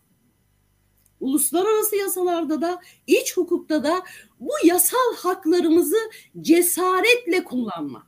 Cesaretle kullanmak bir tek kişi sendikalı olmayan bir tek kişi kalmayana kadar bunun mücadelesini vermek. Birlikte mücadele vermek. Bunun ipuçları var. Geçtiğimiz günlerde, geçen hafta e, yapılan eylemlerde iki örnek vereyim. Adana'da tüm emeklerin sendikasıyla Emekliler Dayanışma Sendikası oluşturduğu bir Adana Emekli Sendikaları Koordinasyonuyla birlikte KESK Adana Şubeler Platformu bir arada zamları, zamların e, belirlen enflasyon belirlenme oranlarını protesto etti. Çok çok güzel bir e, girişimdi. Aynı şekilde Giresun temsilciliğimizde Giresun KESK Şubeler Platformu birlikte birlikte aynı şekilde sorunumuz aynı kaynağı aynı çözümü de birlikte üretmek zorundayız. Ama ben şunu demek istiyorum sorunları üreten düzlemde, sorunların üretildiği düzlemde düşünerek sorunlarımızı çözemeyiz. Bu düzlemin dışına çıkmak zorundayız. Bakış açımızı değiştirmek zorundayız. Peki o bu düzlemin dışı ne olduğunu, bu düzlemin dışı ne olduğunu bir son e, bölümde bu soracağım. Bu düzlemin dışı e, iki cümleyle toparlarsanız. Sistem, e, sistemin kapitalist sistem olduğunu, nasıl işlediğini, devlet mekanizmasının bizim bildiğimiz, çalıştığımız dönemdeki devlet mekanizması olmadığını, yaşam, toplumsal yaşam içerisindeki bu yeni organizasyonun neler olduğunu ve bizim ona karşı çünkü haklarımızı gasp eden bir organizasyon bizi muhtaç duruma yardım edilecek noktaya taşıyan bu organizasyonlara karşı hani hepimiz söylüyoruz insanca onurlu bir yaşam nasıl örebiliriz? Çünkü bizim iş yerlerimiz yok. Emeklerin örgütlenmesi bu anlamda da çok önemli. Bugün biz yaşam alanlarında örgütleniyoruz. Hocam, Mahalle temsilcilikleri. Bu, bu, bu alanda barınmadan sağlığa, çevreye kadar insan onuruna yaraşır bir yasalarda var, iç hukukta da, uluslararası yasalarda da bu haklarımızı cesaretle kullanıp birbirimizi anlayıp dinleyerek kolektif akıl ve bilinçle hareket ederek rahatlıkla çözebileceğimize inanıyorum. Yeter Peki. ki bunun farkına varalım diye düşünüyorum. Peki teşekkür ediyorum. Ben ee, teşekkür ederim. Ali, Ali, Ali Ersin Hocam size döneceğim tekrar. Ee, ne diyorsunuz? Size de aynı soruyu e, yöneltmiş olayım ben aslında. E, 10 dakika içerisinde de toparlarsanız çok sevinirim. E, nasıl bakıyorsunuz bu sürece?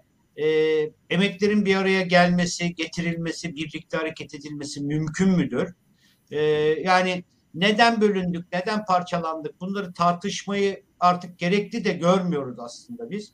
E, var olan bu parçalı durumu birlikte bir mücadele sürecine nasıl taşınabilir e, ve milyonlarca insan birlikte hareket edebilecek ve temel sorunlarını bir örgütlü gücüne dayanarak e, çözme imkanı ve olana e, bulabilir mi sizce? E, buyurun söz sizde. E, teşekkür ederim. Hani soruyorsunuz bu sendikaların ya da bu emekli yapılarının bir araya gelmesi mümkün müdür? Benim cevabım Hayır mümkün değil zorunluluktur. Başka bir seçeneğimiz yok. Bir araya gelmek zorundayız. Eğer bu işleri çözmek istiyorsak. Birlik konusunu e, üç boyutlu olarak ele almak istiyoruz. Belki son söylemem gereken şeyi en başta söyleyeyim. Mevcut şu anda o programda bulunan diğer iki sendikayla birlik konusunda 24 saat bizim için evet yetmeyebilir ama 24 günde çok uzun bir süredir. Yani eğer arkadaşlar ortak bir yapılanmaya gidelim derlerse biz 7 gün içinde kararımızı alır ve somut adımlar atarız. Üzerimize düşen her türlü sorumluluğu da yere getiririz. Bunu sadece bu iki sendika için söylemiyorum. Dışımızdaki bütün yapılar, bütün sendikalar, bütün sosyal medya üzerinde örgütlenen gruplar, bütün platformlar için söylüyorum. Şimdi birlik konusunu üç boyutlu olarak al almak lazım. Bir, emekliler alanındaki yapıların birliği. Federal bir yapı neden düşünmüyoruz? Örneğin onlarca platform, grup, e, meclis ve sendika var.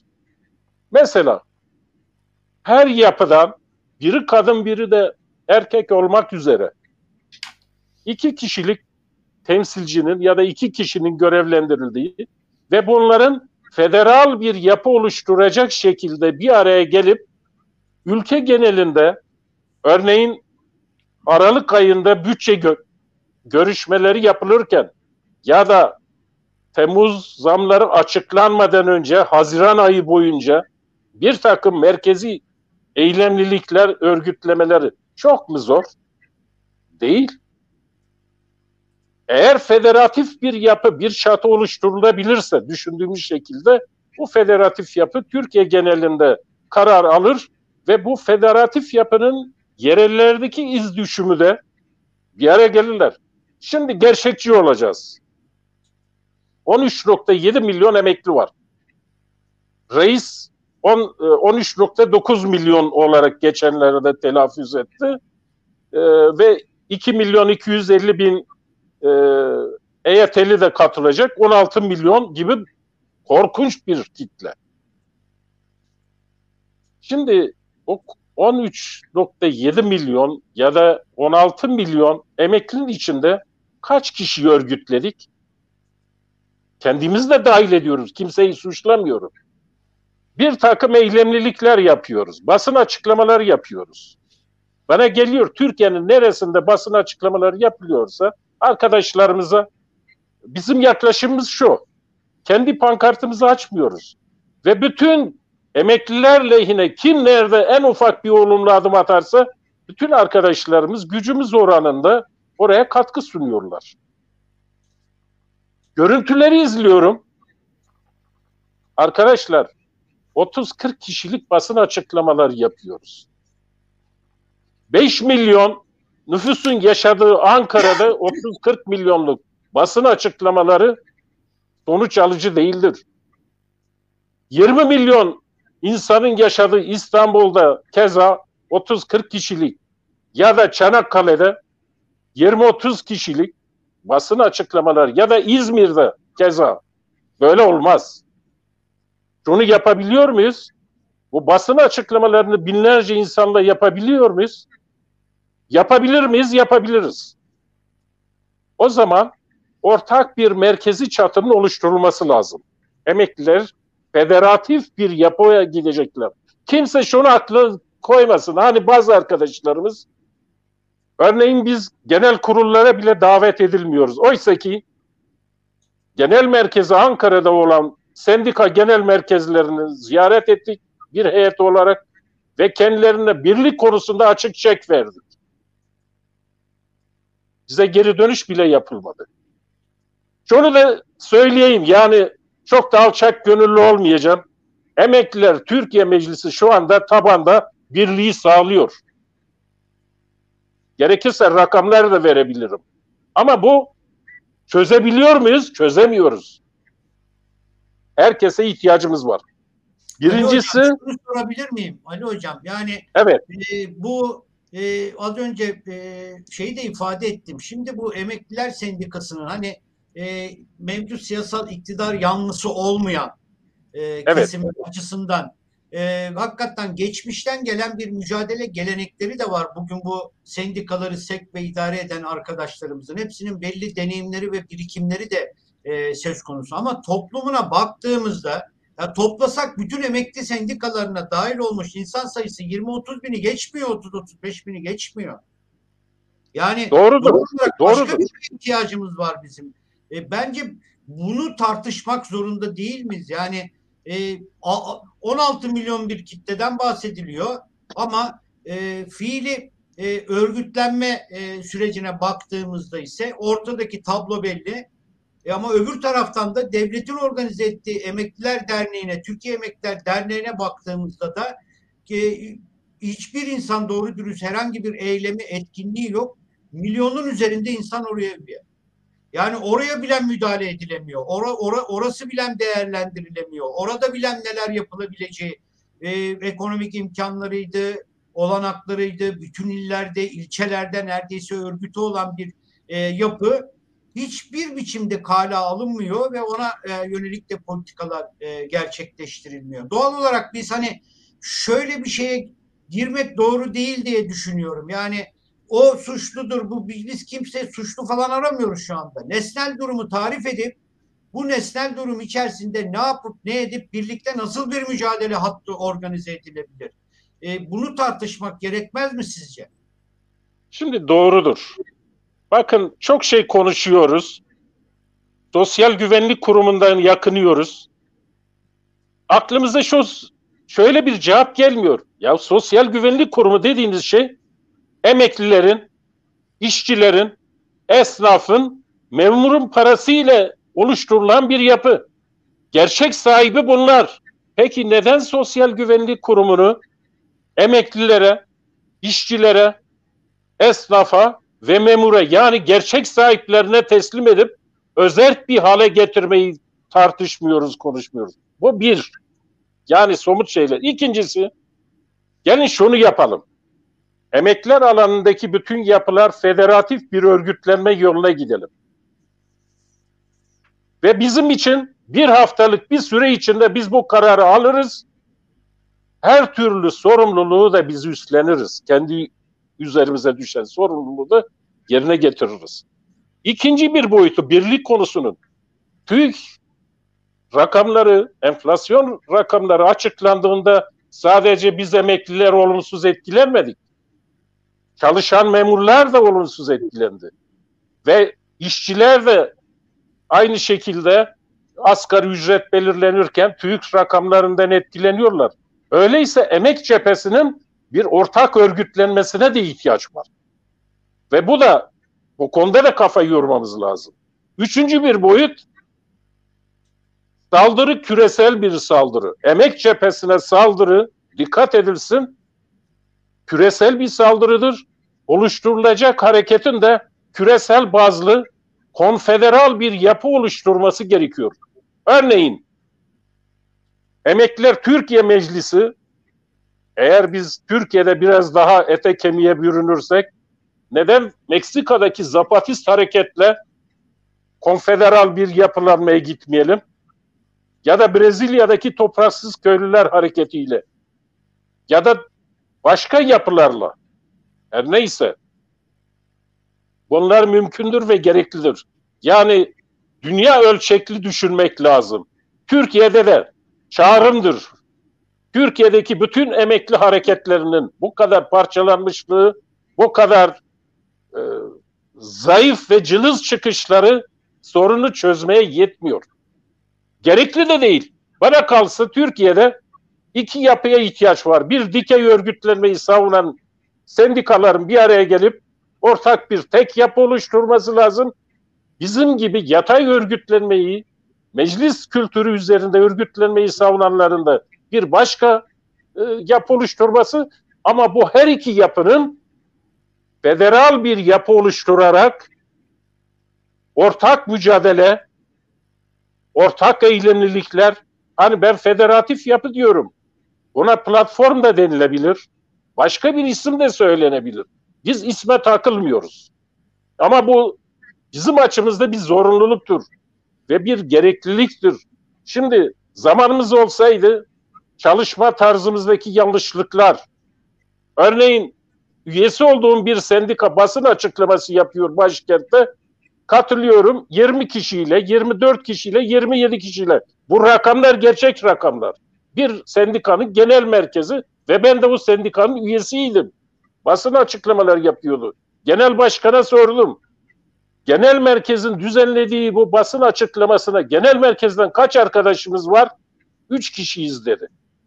Şimdi arkadaşlar kendimiz tabii yaptığımız işi kendimiz ciddiye almazsak başkaları bizi ciddiye alamaz.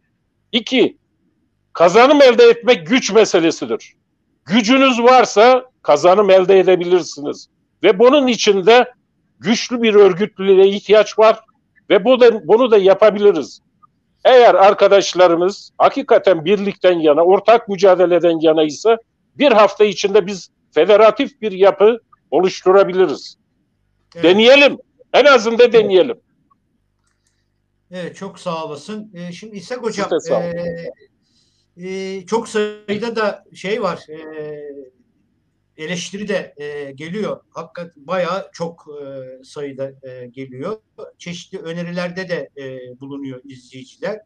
E, eleştirilerin çok önemli bir kısmı da e, ya bu e, emekler sendikasının bir araya gelmesi pek mümkün değil şeklinde de e, gerekçelerini de sayıyorlar. Şimdi bu burada e, ifade etmek de istemiyorum.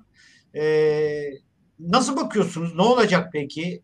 Hani e, eskiden hatta zaman zaman söyleriz ne olacak bu memleketin hali diye de e, ne olacak bu emeklerin hali? E, böyle parçalı bir mücadele süreciyle hakikaten emeklerin hak ve çıkarları, e, yaşamsal sorunları çözülebilir mi? E, yine Ali Hoca e, aslında bir biçimde dikkat çekti. SSK e, Sosyal Güvenlik Kurumu e, genel kurullarında aslında emekler temsil ediliyor bir biçimde ama kim temsil ediyor mesela? Türkiye Emekler Cemiyeti e, burada temsil yeteneğine e, sahip. E, bu tür kurumlara yönelik e, en ufak bir çıt çıkmıyor. E, yani Türkiye Emekler Derneği, Türkiye Emekler Cemiyeti gibi e, aslında e, milyonları da örgütlemiş. Yani, yani devlet zoruyla belki önemli bir kısmı da kendiliğindenci bir biçimde örgütlenmiş belki ama e, buralara yönelik herhangi bir politika, herhangi bir önerme de söz konusu değil. E, kendi içimizde debelenen bir süreç işte e, söz konusu. Bilmiyorum biraz e, belki aş, aşırıya kaçarak e, söylüyorum. Ben de emekliyim çünkü.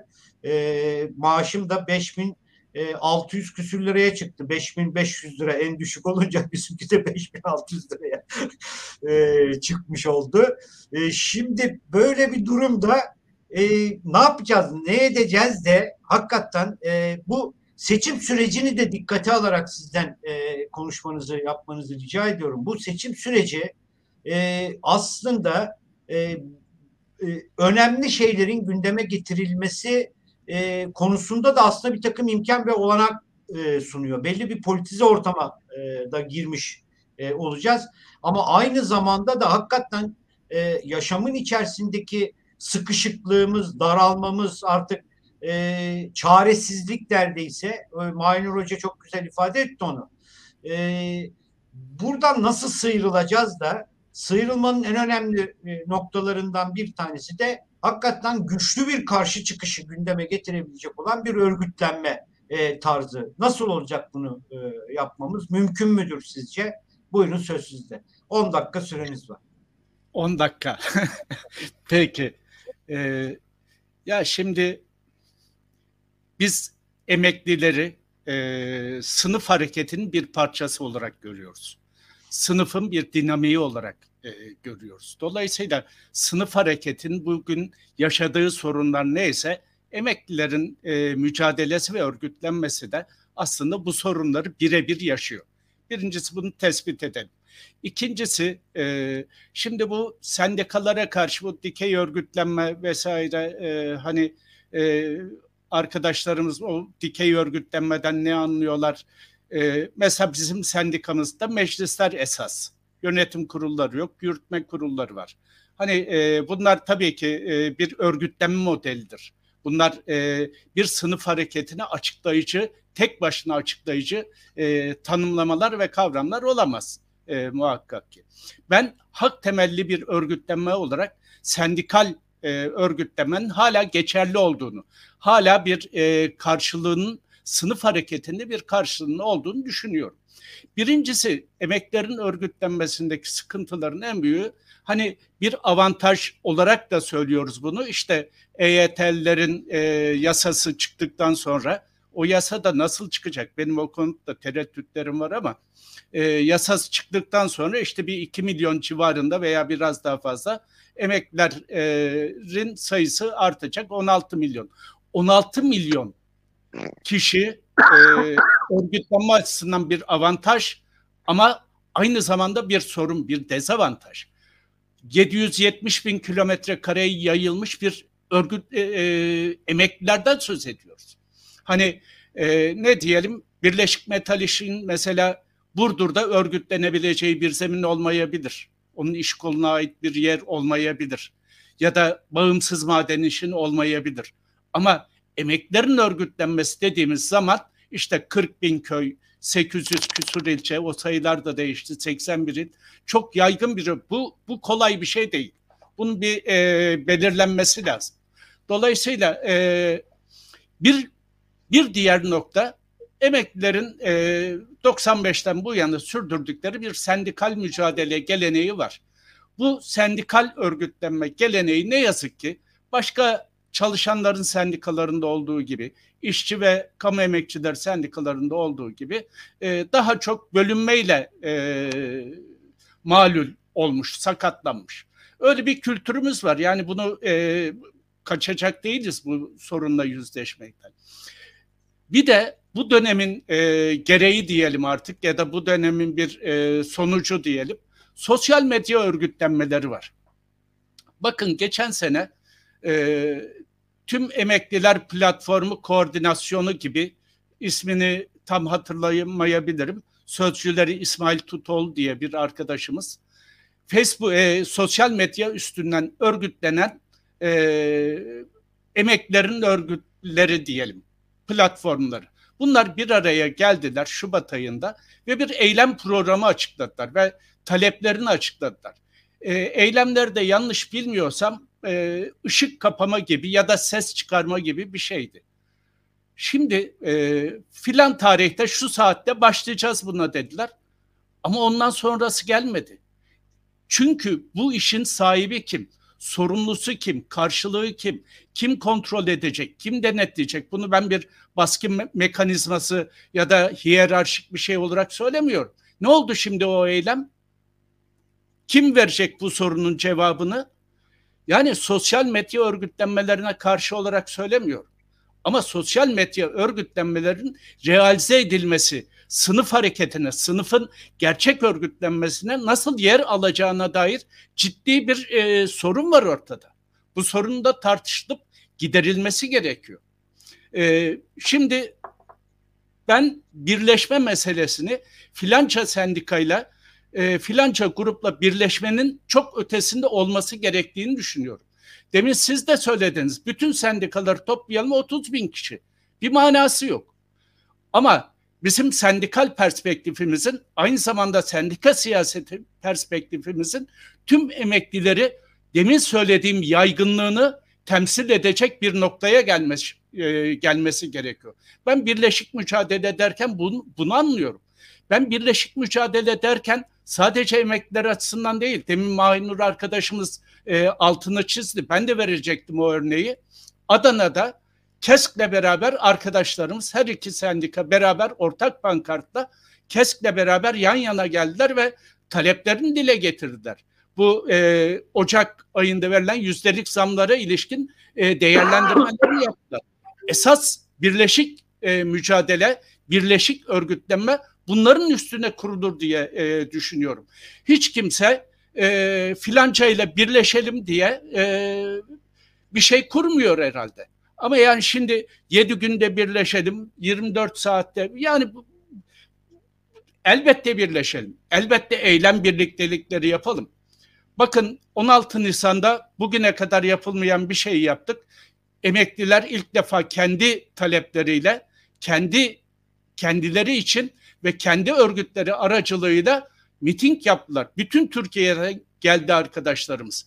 4000 civarında sayı yetersiz gelebilir. Bir de bu sayı meselesinde kaç kişi olursa yeterli görüleceğiz onu da bilmiyorum. 4000 kişi geldi. Ben bunun e, çok önemli olduğunu düşünüyorum.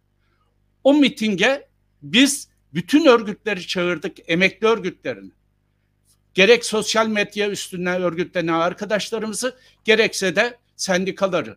E ama ciddi bir karşılık gelmedi. Nasıl olacak şimdi bu? Hani e, bu kadar önemli bir meselede, hani o e, rutinleşmiş tarihe bağlı basın açıklamalarının dışında bir miting yapıldı.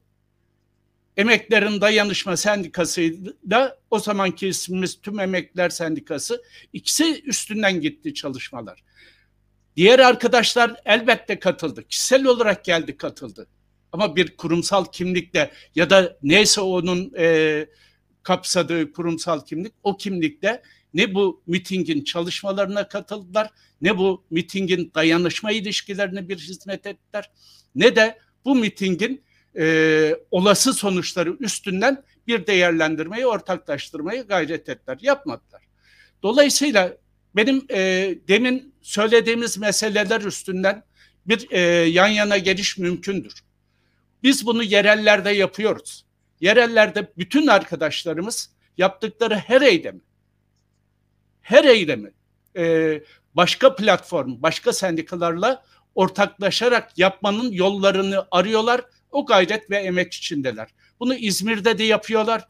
Ama ne yapalım? Yani şimdi bir gerçekliğimiz var. Bu sadece bizim gerçekliğimiz değil ki. Bütün ülkenin gerçekliği.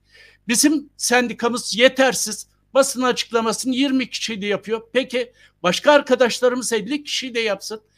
500 kişiyle yapsın. Bunun için niye iki şeyin yan yana gelmesi temel bir koşul olsun ki? O arkadaşlarımız da örgütlensin. Hiçbir yerde örgütsüz bir emekli kalmasın. Hepsi bizim sendikamıza gelmeyecek. Hepsi başka bir örgütlenme için de yer almayacak. Mesele sendikal perspektifin sendikal perspektifin bu yaygınlığı gözeten, bu yaygınlığı bilen ve sendikal mücadele, sendikal örgütlenmenin hala sınıf mücadelesinin bir örgütlenme modeli olduğunu e, vaaz eden bir noktadan ele alındığı ölçüde biz birleşik bir mücadeleyi, birleşik bir örgütlenmeyi sağlayabiliriz. Yaptığımızda odur. Şu anda da biz e, Emekler Dayanışma Sendikası'yla bu birleşme üstünü bir görüşme e, sürdürüyoruz. Kendi süreçlerimize ilişkin tamamlamamız gereken prosedürler var. Ve biz bunu bir sonuç olarak değerlendirmiyoruz. Emekler Dayanışma Sendikası'yla birleştik ve bu iş bitti, bitecek diye bir şeyimiz yok tabii ki. Bunu evet. tam aksine bunun bir başlangıcı da olarak da görüyoruz. Ee, teşekkür ediyorum. Çok aşmadım evet, ama. Teşekkür ediyorum. Salim kısaca e, söylemek istediklerin varsa e, söylersen ondan sonra da toparlayalım. E, son sözleri de verelim arkadaşlar. E, ben aslında daha önceki hemen hemen bütün programlarımızda verdiğim bir örneği anımsatmak istiyorum. E, inşaat iş kolunda iki sendika var. Devrimci Yapı İşçileri Sendikası ve İnşaat İşçileri Sendikası. Türkiye'nin her yerinde ortak eylem yapıyorlar birbirlerinin üyelerini örgütlemek gibi falan bir dertleri olmaksızın bütün inşaatlarda ortak eylem yapıyorlar. Pankartlarını, kendi pankartlarını taşıyorlar. Kendi pankartlarını asıyorlar ve sonuç alıyorlar ki bu akşam e, direniş haritasını anlatırken iki yerden de eylem verdi. İki inşaat şantiyesinde de birlikte eylem yapmışlardı. Bir bunu anımsamak gerekiyor. Daha önce de yinelemiştik. Bu çok önemli bir deneyimdir. İki, e, Özellikle eğitim alanında şu an benim bile bildiğim Türkiye'de 11 ya da 12 tane sendika var. Bunların büyük kısmı daha fazla. 16 17. Bilemiyorum hocam. Yani bilebildiğim kadarıyla dedim ya. Ama öğretmenlik meslek kanunu görüşmeleri sırasında e, Türkiye Memur Sen ve e, diğeri işte AKP'nin sendikası her neyse adı ikisi dışında bütün sendikalar yani öğretmen sendikaları ortak eylem örgütleyebildiler bu meslek kanununa karşı. Sonuç alınıp alınmadığı ayrı bir şey ama bir deneyim olarak bunu da bakmak gerekiyor. Ben çatı birlikteliklerinin olamayacağını da düşünüyorum. Çünkü hepimizin geçmişten getirdiğimiz geleneksel siyasal, ideolojik, politik yaklaşımlarımızın etkili olacağını düşünüyorum. Bunun yerine ortak sorunlar ve temel haklar noktasında belki e, Ali Ersin hocam sanıyorum e, konfederal yapı derken ya da işte benim daha evvelinde platform dedim. Bunları tartışırsak eğer ya da öğretmenlerden ve inşaat işçilerinden verdiğim örnekler gibi yapılanmaları tartışırsak ve bunun üzerinden yürürsek ben sonuç alınabileceğini düşünüyorum. E, çünkü şeyde gördük mecliste işte sendikacılar alkışladı yüzde 25 ilk açıklandığını ve müjde falan diye. Yani yaklaşım bu. Dolayısıyla bizim belki buradan doğru evirmemiz lazım. Evet. So, konuklarımızdan vardı. Belki son konuşmalarında onlara değinebilirler son sözlerinde. Neler yapılıyor evet. diye sormuş. Bir iki e, izleyicimiz birleşmek ya da ortak eylem noktasında. Ben de o yans e, şey buradan söylemiş olayım. Evet izleyicilerimizden bugün hakikaten çok fazla e, mesaj geldi. Geldi hala de, devam ediyor. E, biz e, sonuç itibariyle e, yayın süremiz sınırlı. E, son 15 dakikaya girdik. Aslında e, normalde on, e, vaktimiz bitti bizim. E, ama e, bir beşer dakika son sözlerinizi almak istiyoruz. Yine Mahir Hoca'dan başlayalım. E, buyur Başkan. E, mümkün olduğu kadar ve son sözlerinizi rica ediyorum. Teşekkür ederim. E, şimdi e, hakikaten çok boyutlu e, konuşulması gereken e, buna ihtiyaç olan bir alanı konuşuyoruz. Türkiye'de yeni bir alan. 95 yılından beri işte emeklilerin sendikal mücadelesi.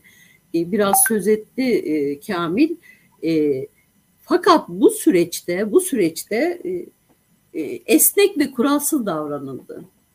Ve bir 10 yıllık bir ahim süreci, bekleme süreci ki o çok önemliydi. 2000 8'de kabul edilen e, sosyal güvenlik reformu bütün hakları gasp edilen bir süreci e, ve sonrasını 2018'e kadar e, atıl bir şekilde bekleme şeyiyle e, geçirildi. Şimdi e, birleşme konusu yine altını çizerek e, söylemek istiyorum. Gerçekten ihtiyacımız var ortak akıl kolektif akıl ve bilinçle biz işçi sınıfının bir parçasıyız. Dünün çalışanı bugünün emeklileriyiz. Ve geçmiş tarihe baktığımızda emeklilerin en rahat ettiği dönem işçi sınıfının siyasi olarak politik olarak sözünü söyleyip de arkasında gücüyle durup taleplerini yaptırdığı dönemlere denk geliyor arkadaşlar. Bunu kesinlikle göz ardı edemeyiz. Ve mücadelemizi emekler olarak ortaklaştırıldığımız gibi işçi sınıfının e, mücadelesiyle de ortaklaştırmak zorundayız. Bunu görmemiz gerekiyordu. Maalesef e, yeteri kadar değer verip de görüldüğünü düşünmüyorum ama bugün yaşam dayatıyor. Bugün EYT'li arkadaşların durumu yarın bize katılacaklar. EYT'lilerin sorunları çözüldü diyor. EYT'lilerin sorunları çözülmedi. Yeni başlıyor arkadaşlar. Bir EYT'li arkadaşım hesaplamış aradı beni. 4213 lira emekli aylık alıyorum dedi. Yeni başladı. Yani 16 15 14 milyona yakın emekli yoksullukla bugüne kadar getirilen bundan sonra da açlıkla sürünerek ölün denen kitleye 2 milyon 250 bin kişi daha katıldı. Şimdi sorunumuz aynı. İşçi sınıfının sorunu. Birlikte hareket ederek sendika hakkımızı cesaretle kullanarak örgütlenerek bunu aşabiliriz. Ve bu örgütlenme, pratik yaşam içerisinde eylemliklerimizi sorun aynı, talepler aynı birleştirip alanlarda pratiğini de birlikte yaşayarak yürüdüğümüzde önümüz önümüz çok açık, çok haklı bir temeldeyiz. Yasal zemini de var bunun kullanabileceğimiz gibi. Zaten bir hareket fiili mi meşru zeminde de yürütülür. Buradan çıkacaktır önümüzdeki örgütlenme e, biçimleri. Şimdiden bir diyor evet şey yapmanın sahici olmayacağını düşünüyorum. Yine ısrarla söylüyorum kendimizden yola çıkarak seçim dönemindeyiz. Biz Emekliler Dayanışma Sendikası olarak emekli arkadaşlarımıza da önerimiz şu. Bugün iktidar olan, iktidar olmaya adayım diyen bütün siyasi partiler seçimler seçildikten sonra değil, şimdi bize söylesinler. Emeklilerin gasp edilen haklarını, yasalarla gasp edilen yasal haklarını teslim edecekler mi? Emeklilerin onurlu insanca yaşam mücadelesinin örgütlenmesinin yasal zemini hazır. Bunun önünü açacak neler yapacaklar? Bunu bugünden bize açıklamalarını istiyoruz. Peki, peki Talep hocam. ediyoruz. Emekli arkadaşlarıma da emeklilerin yasal zemini var. Biz iç hukukta yasaları yapacak konumda değiliz. İç hukukta düzenlemesinin yapılması için eylemlilikler birlikte örgütlenerek bu hakkımıza cesaretle sahip çıkarak başarabiliriz diye düşünüyorum. Başka Peki, da yolu yok bunun. Hepimize Tamam. kolay gelsin. Başarılar diliyorum. Ee, çok e, hızlı bir biçimde tekrar Ali Ersin hocama e, dönmek istiyorum. Son sözlerinizi rica edeyim. Buyurun. Evet. Ee, özetlersek biz emekli maaşlarına yüzdelik zamlar değil gayri safi milli hasıladan kişi başına düşen pay neyse emeklilere de bunun ödenmesi gerektiğini ve bugünkü rakamda 15 bin oldu ona. Yani milli gelirin adil dağıtılması gerektiğini söylüyoruz. O bir. İkincisi Sosyal Güvenlik Kurumu'nun gerçek sahipleri olan işçiler, memurlar, esnaflar ve emeklilere teslim edilerek özel kala getirilmesini savunuyoruz. Üç, emeklilerin bu kadar parçalanmış, emeklilik örgütlenmesinin bu kadar parçalanmış olmasının emekliler lehine olmadığını söylüyoruz. Ve bunu da federatif bir yapı içinde ortak bir çatı örgütlenmesinin mümkün olabileceğini, örgütlenmenin, o örgütlenmenin eylemlilik ve etkinlik kararları alarak o birleşenlerin, bütün birleşenlerin birlikte alınan kararı icra etmelerinin daha sonuç alıcı olabileceğini düşünüyorum. Dördüncü bir başka şey, ben emekli öğretmenim ama aynı zamanda hukukçuyum. Çağdaş Hukukçular Derneği genel başkanlığı yapmış bir insanım ve Türkiye'deki hukuk sistemini biliyorum. Yargıtay 4. Hukuk Dairesi bir değerlendirme yapıyor. Aslında emeklilerin sendika kurabileceğini söylüyor ama sonuçta kuramayacağı şeklinde karar veriyor. Ama gerekçede olumlu bir değerlendirme yapıyor. Yine Ankara BAM 6. Hukuk Dairesi'nin bir kararı var. Arkadaşlarım da biliyorlar. Orada da emeklilerin sendika kurabileceklerini söylüyor. Şimdi uluslararası sözleşmeler not aldım ama zamanımız kısa olduğu için söyleyemeyeceğim. Dünya kadar uluslararası sözleşmede emeklilerin sendika kurabileceklerine dair hüküm var. Burada eksik olan şey şu. Bir, emeklilerin kendilerine karşı o özgüvenleri kalmamış. Adam diyor ki ya sendika kurup ne yapacaksınız? Bunu aşmamız lazım.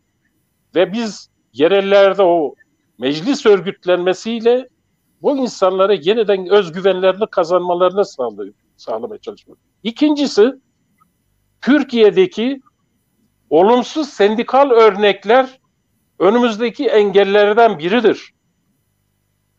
Bu olumsuzlukları aşacak, buna çözüm önerileri getirmemiz lazım. Mesela bizde bir kişi iki yıldan fazla yöneticilik yapamayacak ve iki yıllık bir yönetim sürecinden sonra arada 10 yıl geçmeden bir daha sendikanın hiçbir kademesinde yönetim kademesinde görev almayacak. Misal başka şeyler de var. Ama e, bunu da bu şekilde ve somut önerimi şimdi birlik herkes birlik diyor da somut şeyler söylemek lazım. Eylemde birlik mi? Arkadaşlar eylem yapılırken örneğin bizim arkadaşlarımız Adana'daki eyleme katıldılar. Geçenlerde İzmir'deki eylemlere de katıldılar. Fotoğraflar da çekildi. Bizimle paylaşıldı. Bu, bu, bu değil. Neden daha sistematik bir şekilde bir ortak yapılanmaya gitmeyelim? Ve biz hani ikişer kişi temsil edilsin diyoruz. İsteyen arkadaşlarımız beşer kişiyle o federatif yapıda temsil edilsinler. Sorun bu değil. Bir zorunluluktur. Bugün emeklilerin meselelerini çözmek için yola çıkanların birlik meselesini aşması bir zorunluluktur. Aksi takdirde hayat bizi tırpanlar. Hayat budur. Böyle bir şeydir. Ve yasa hani fizikte bir kural vardır. Doğa boşluk kabul etmez. Toplumsal Hocam, olaylarda da böyledir. Toparlamanızı rica ediyorum. Hemen bitiriyorum. Toplumsal olaylarda böyledir. Siyasal alan ya da sendikal alan ya da bir başka alan e, boşluk kabul etmez. Son bir cümle olarak şunu söyleyeyim. Emekliler Türkiye Meclisi önce insan olan ve sonra da emekli olan herkesi kucaklayan herhangi bir siyasal partinin ön, yan ve arka bahçesi olmak gibi bir şeyimiz yok. Bizim derdimiz sadece devrimcileri örgütlemek de değildir. Ben devrimci bir gelenekten geliyorum ve bununla da gurur duyuyorum. Asla inkar etmiyorum ama biz emekli olan herkesi bugün AKP'lisinden CHP'lisine kadar, ülkücüsünden devrimcisine kadar herkesi onu ıı, kapsayacak bir yapılanmayı yaşama geçirmeye çalışıyoruz. Bu konuda iyi kötü gelişmeler de sağladık. Ee, dışımızdaki bütün emekli örgütlerine ve sendikalarına da başarılar diliyorum. Evet peki teşekkür ediyorum. Evet İshak Hocam e, son söz sizin. Sizin konuşmanızla birlikte programı da kapatacağız. Tamam. E, beş ee, dakika ee, Hemen kısaca şey yapacağım ama bu son söz deyince bir tuhaf oluyorum. Ee, yani Söyleyecek sözünüz daha çok. Sözlerim bugün açısından söz. tamam. Tamam. Ya e, benim anlayışıma göre aşa dökülen yağ ziyan olmaz. Ben bütün e, emeklerin örgütlenmesi için yapılan çabaların kıymetli ve değerli olduğunu düşünüyorum. Ancak kimi zaman e, yağ diye başka bir şey döküyorlar. Bir örnek vereyim. Yani tuhaf gelebilir belki ama şimdi bir emekli sendikası var. Yeni kurulmuş. Kurulmuş diyoruz. Hani bizim dışımızda olduğu için kurulmuş diyorum. Adı Birleşik Emekliler fakat emekli sendikası değil, çalışan sendikası olarak kurulmuş.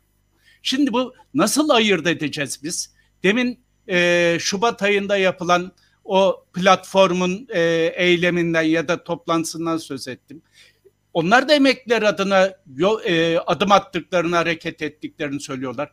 Peki bunların yaptığı eksikliği, yanlışlığı, hatayı e, kimden soracağız biz? Dolayısıyla Birincisi kategorik olarak böyle e, her şeyi e, ikiye bölmek bence çok doğru değil. Yani e, bu 16 milyonluk bir kitle olmasının demin söylediğim gibi avantajı da dezavantajı da var. Sendikal mücadele açısından, örgütlenme açısından da.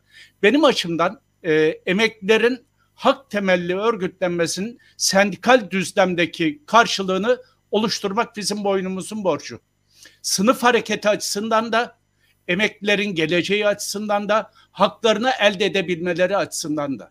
Sendikal hareketteki yanlışlıklar, sendikal harekette yapılan e, yanlış tutumlar elbette e, 40 sene önceki örgütlenme modelleri bugüne cevap vermiyor. Vermeyebilir, değiştirmemiz gerekir. Bugünün gerçekliği neyse ona göre bir tartışma yürütmemiz gerekir. Bunları yapmamız bence esas diye düşünüyorum.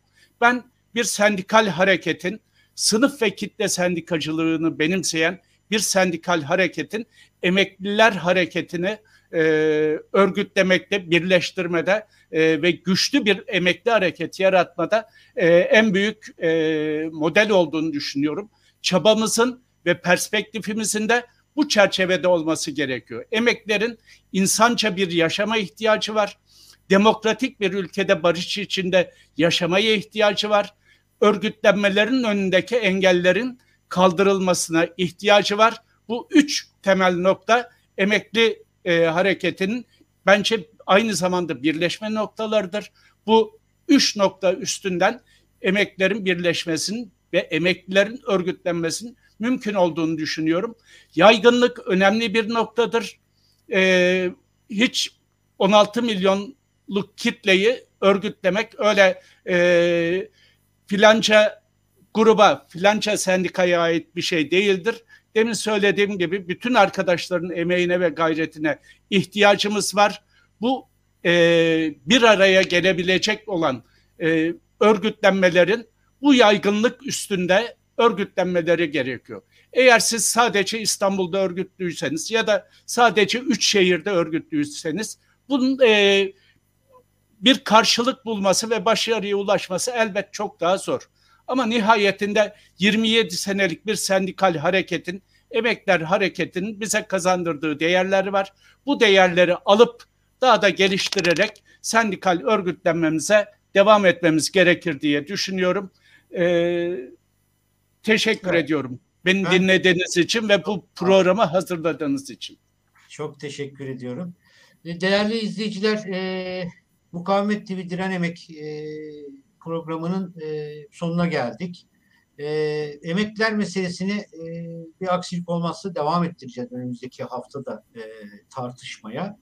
E, yine emekli örgütlerinden arkadaşlarımıza e, ulaşmaya ve onlarla e, tartışmaya devam edeceğiz. E, çünkü e, gerçekten e, üzerinde durulması gereken e, ve çok ciddi bir toplumsal kesim ve eğer örgütlü davranma e, konusu ortaya gelebilirse, birleşik bir davranma ortaya çıkabilirse e, sorunlarının hiç olmazsa bir kısmını çözebilme kudretine ve gücüne sahip bir topluluktan e, bahsediyoruz. E, doğal olarak bu sorunun üzerinde e, tartışmaya devam edeceğiz. E, bu vesileyle e, nerede direnen kadınlar, gençler, emekçiler varsa Mukavemet TV Diren Emek Programı adına onları bir kere daha selamlıyoruz. Mücadeleleri mücadelemizdir diyoruz.